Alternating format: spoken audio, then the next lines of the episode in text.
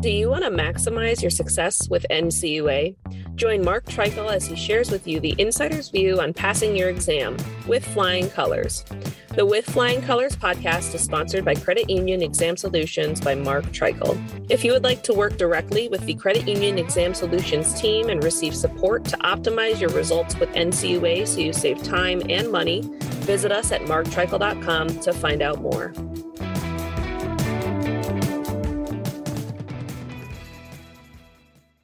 Hey everyone, this is Mark Treichel with another episode of With Flying Colors. I'm excited today to be here with Ryan Donovan. Ryan is the president of the Council of Federal Home Loan Banks, and the council is dedicated to enhancing public awareness and understanding of the federal home loan bank system. It is also the primary public voice of the federal home loan bank system, and its function is to represent the positions and views of its members to Washington, D.C policymakers. Ryan, how you doing today? I'm doing great, Mark. Thanks for having me. You got it. Yeah. And we ran into each other last week at former chairman, current NCUA board member Rodney Hood is, Hood's event on capital markets. And that was a great event. And I've always enjoyed chatting with you from your time back at CUNA. And I think it was, I think it was less than a year ago, maybe, that you moved over to the Council of Federal Home Loan Banks.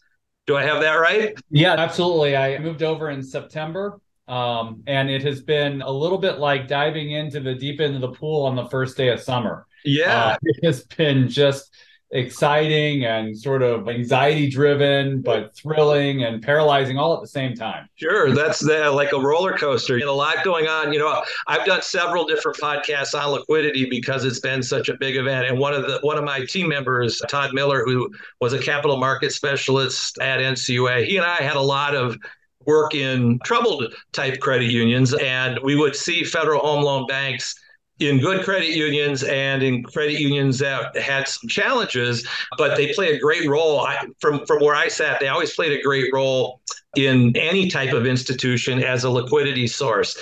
And Todd and I have frequently spoken about how, as a liquidity source, the Federal Home Loan Banks was one of our favorites. And so when you moved over, I had you on a short list of folks I wanted to chat with about what was going on. And then and then one of the other things I've said in several of my podcasts, it seems like liquidity doesn't matter until it matters. And then it's the only thing that matters. And we've seen some institutions dealing with that, which is probably one of the things you were you were referencing there. So so yeah, so let's chat a little bit about what's been going on in the land of federal home loan banks from where you sit over the last sure. few well, about two weeks before I started at the council, the Federal Housing Finance Agency, which is the primary regulator for the home loan banks, announced a comprehensive review of the system. Last year was the 90th anniversary of the system. And what the FHFA intends to do through this review, which is ongoing, is look towards the future. What should the system look like at its centennial 10 years from now? And is it relevant in today's market and will it be relevant then? And they conducted all of these roundtable meetings about 19 of them around the country. They've had multiple days of listening sessions a couple of comment periods and as i say the listening stage of that process has come to a conclusion but now the agency is going to work on this report and this report is really, I think, going to give recommendations for legislative and statutory changes. There'll be, I think, a list of regulatory changes the agency might try to undertake. And I imagine some other thoughts and observations based on what they've heard. But that's really been until the middle of March. That's been the crux and the focus of what I've been doing at the at the council is helping the banks engage in that process, navigate through that process and then in March, of course, uh, we were all reminded just how important liquidity is to, as you as you say, to both institutions that are in great health and and institutions that that may be troubled. And that was where the the home loan bank system, I think, again showed what it does really well for its members, which is to be a reliable and readily accessible source of liquidity. And so it's been exciting, and I'm, I'm happy to dig into to, deeper into some of those issues. Yeah, this is great. So, yeah, readily available. So, looking in, in preparation for our call, I went back to, to look at some of the numbers I'd seen recently, but the Federal Home Loan Bank System issued well, one of the stories, that my numbers might have been updated, but issued 304 billion in debt either the week, like the the week coming up to that event, and or the few days after that. Really, really big numbers, more than almost double what the Federal Reserve was doing. So, yeah, let, let me let me jump in on that, Mark, and just the Monday after Silicon Valley Bank failed the the home loan bank system had its largest debt issuance on a on a single day uh, as far as we know ever. Right. Uh, and in that week, I'm told we issued more debt than we had ever done in a, in a month.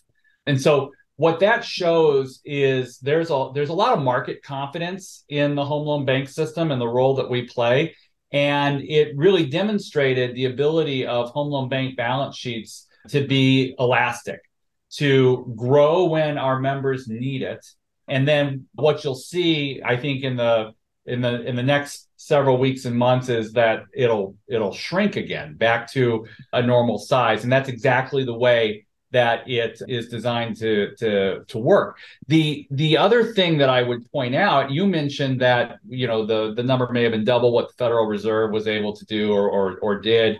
We saw similar things happen in both the covid crisis and also in the in the great financial crisis where federal home loan banks were able to be sort of that first responder and, right. and get in there a little bit ahead of the, the Fed.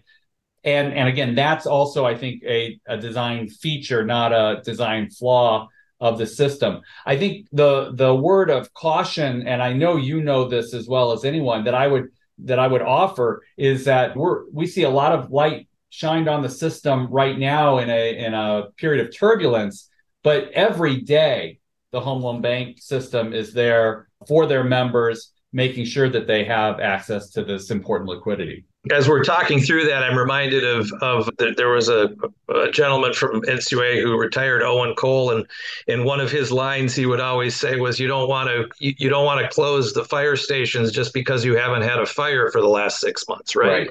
That's right. It's a it's a. I did see a reference to the a couple times a couple articles. You said the first responder, and to have that first responder there, and, and another phrase you mentioned is the market confidence. So when I hear the market confidence, it's when when you have someone who's going to need the money from the Federal Home Loan Bank. On the other side, you've got Wall Street types that are out there willing to buy it because they know the Federal Home Loan Bank's quality and they know that they're going to buy when they buy something they're getting what they think they're getting right? So that's the market. that's right.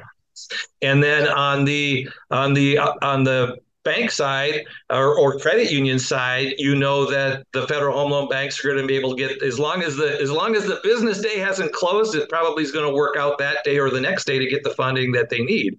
That's that's that's exactly right. We're at the end of the day, home loan banks are cooperatives, right? Just like credit unions are cooperatives, right? And they're going to work with their members and do where they can to make sure that their that their needs are met. And we did that in this last crisis, and we try to do that every day. Yeah, no, it's fantastic. I know another thing I recently saw in the press was a was a really interesting quote from let's see, Jim Parrott, who was a former Obama administration housing advisor, and Mark Zandi, who works at Moody's. And they basically said, they actually, I think they communicated this in a report and also to the Biden administration that the federal home loan banks are vital sources of liquidity for financial institutions and act, as you said, as a first responder in crisis if anything, the system should be expanded, they wrote in an Urban Institute paper. And I'll put that article in the show notes when, when this podcast goes live. But they went on to say without the federal home loan banks, these downturns in the economic cycle would have been significantly more painful with greater swings in the cost and availability of credit, exact, exact, exacting greater damage on the economy. economy. So, any any thoughts relative to that article if you've read more on it? Yeah, no, I've I've read it, and listen, and with any report of that nature, there are there are things to take away that you absolutely agree with, and there are things that are sure. that are sometimes said that you're like, oh, I wish maybe they hadn't gone that far. But what I think that that paper does is it really gives a great overview of how the system works and why it is critical to the financial se- sector and the financial system. They did a really, really great job with that, as, as you would expect. And I think it's a, a really helpful piece at this time when the the system is under review and and frankly at a time where we're trying to do more to tell the story about the federal home loan bank system. It's not well known among the public because the public doesn't have day-to-day interface with it. It, it, it can be well known among our members. They probably know how they interact with with the with the bank that they're that they may be a member of and maybe not much else I think that what the what that paper does is it really does a great job, particularly for someone like me who's six or seven months into it, to to help folks understand how the system works. I I, I recommend it as as as reading absolutely. Very good. Well, and and a couple things there highlighting. So one thing I learned recently was about the affordable housing mandate, where certain percentages of profits of the federal home loan banks are required to be given to for affordable housing. And I, I, think there's also some organizational decisions that while the, the the the law requires X, the banks are giving X plus Y for right. affordable housing. Any thoughts relative? I mean, like if they're looking yeah. at what their mandate could be, that could be something that could obviously I doubt it would be that rule would be lessened, maybe there'll be something there with the issues that we're having with affordable housing, where the federal home loan banks will be asked to do more. Yeah, no, you're you're raising a really important point, and this was actually a, a very critical focus of FHFA's review process. I think okay. most of the roundtable meetings that they had focused in some form or fashion on affordable housing, community investment, how the home loan banks and their members are meeting the needs of underserved rural and tribal communities. The agency spent a, a great deal of time focused on on this and and it's important that they did. There is a, a home ownership crisis or home affordability crisis in in the country. There's a home ownership gap and and certainly part of what the home loan banks do is to try to make home ownership more affordable for everyone. Now take a step back for, for a moment because over the years, the the mission of the home loan bank system has been changed by Congress. And so in the beginning, it was really to support lending by thrift institutions.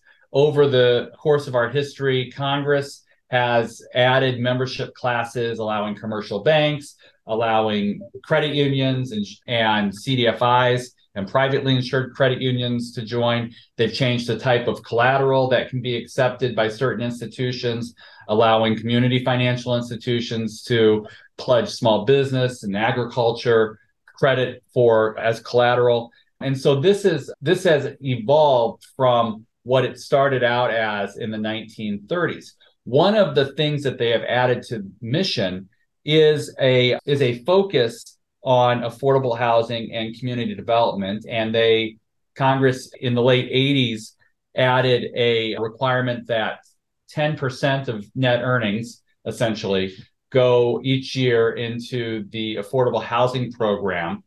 And today, most of the banks do contribute more than the 10% to HP or to to voluntary programs.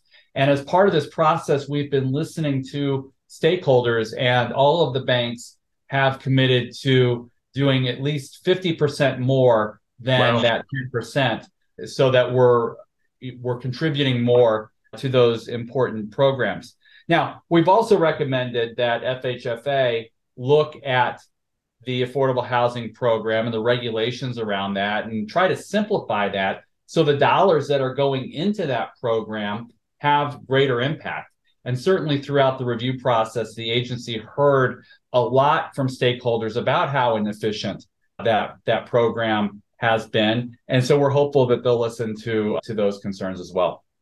That's great. Yeah, and and uh, so that you mentioned the Federal Home Loan Bank uh, starting in the 1930s, tied to supporting mortgage lendings, and it, it, it has morphed and taken on additional uh, additional responsibilities to its mission as Congress has made change changes in that. And some when you when you hear criticism, it's it's that it's people tend to focus just on that original mission and tend to lose the fact that that more and more has been woven in and maybe they'll say well why why should insurance companies have access to it when the original mission was supporting mortgage lending but but along with that is community investment and this great source of liquidity and, and I, I, I think of another uh, I like quotes I like quotes too much but there's a quote that says don't take a fence down before you know why it was put up right yep and and that.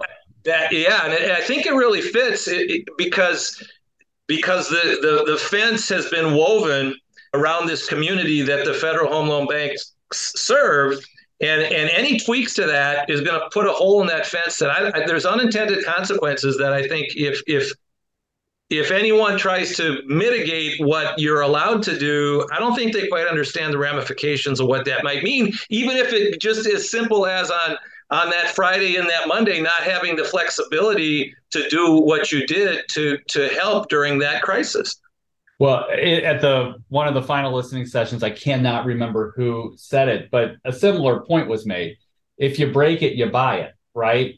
And it's you're looking at a comprehensive review and you've kind of asked folks for blue sky recommendations and you're taking all of that in how you aggregate that and what comes out in that product is really important because if you take those ideas and you don't fully vet them and you don't analyze them and you just put them out as recommendations and somebody picks that up and runs with it, the chances are good that there will be some form of unintended consequence. Right. And I, I, thought the point was was very well made at the listening session, but Mark, you just you just made it better. If you don't know why the fence was built, don't tear it down. Don't take it down. Don't take it down. Absolutely. So you said this is so it's the 90th year of the of existence. So mm-hmm. this report, the goal is to be ready for 10 years from now.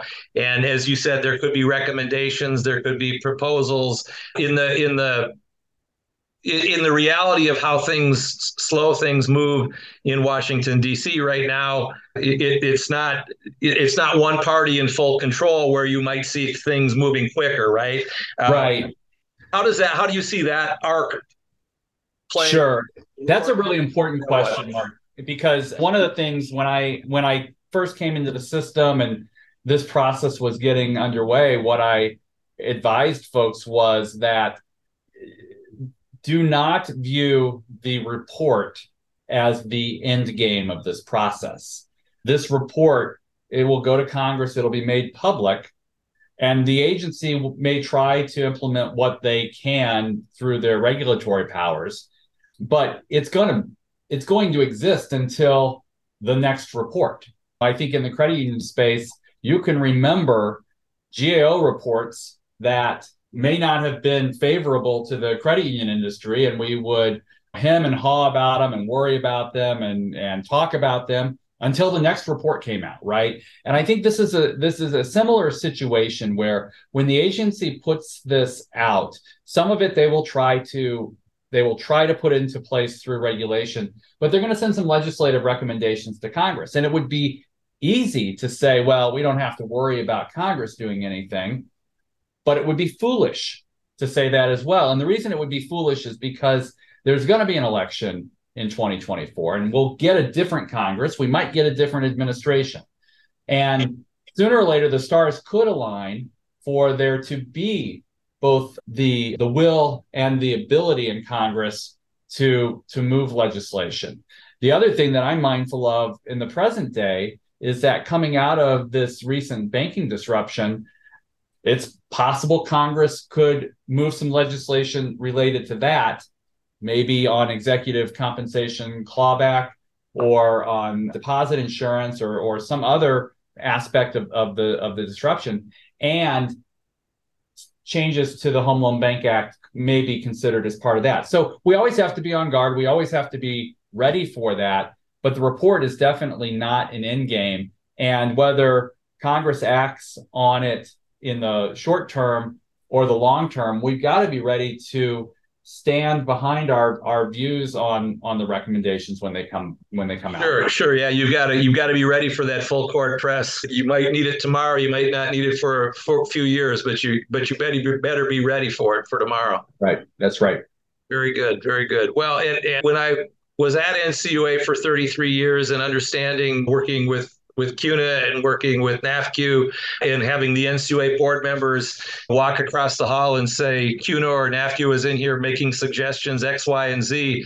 A lot of times, it, as a staff member, it made my in the short term it made my job a little harder because it, it we staff was ready to go in one direction, but the trade associations would point something out uh, where it would need some further dialogue. And now uh, on the outside looking in and having a, a, little bit different view from from where I sit, I, I truly, while I embraced that while I was at NCUA, I really see the importance of always having the trade associations there on the ready to make those comments because NCUA, the NCUA board did listen and staff did listen. And in particular, the boards would, if staff wasn't attuned to it as much as as the board was. The board could remind staff that they led the agency and staff didn't and it was a public policy issue that needed to be cited for the greater good. So I, I, have a new respect. I always respected what the trade associations do. And then to see you step in eight months ago when the storms water started coming in I, kudos to you.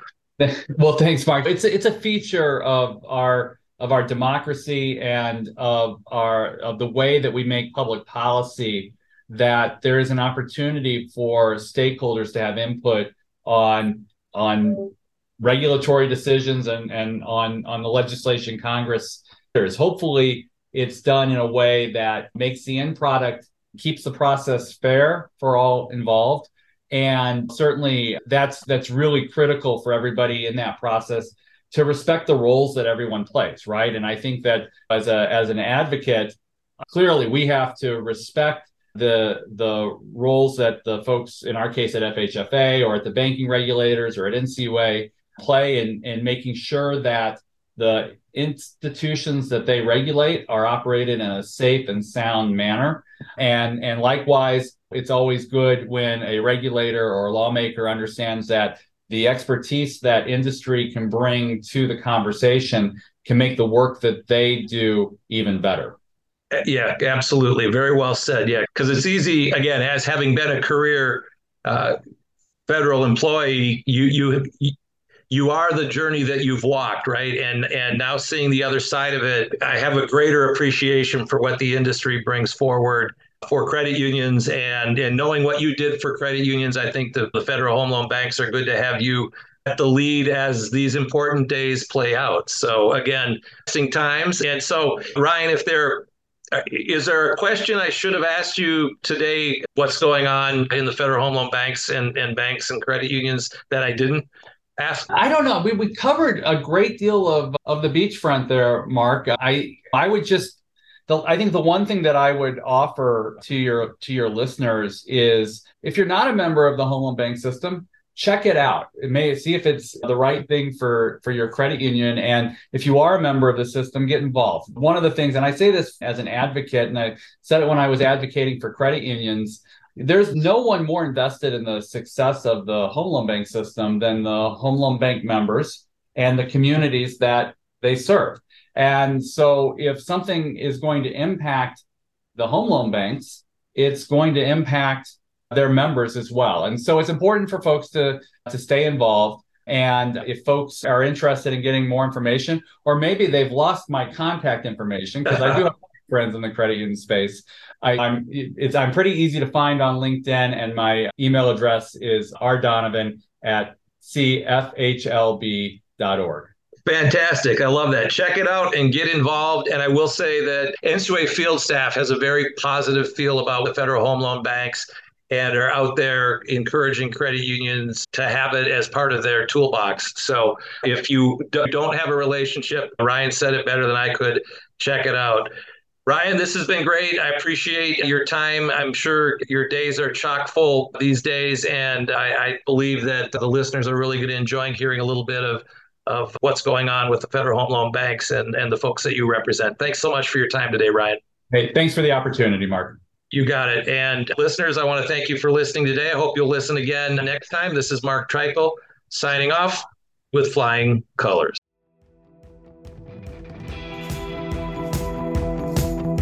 Thank you for joining us on this episode of With Flying Colors.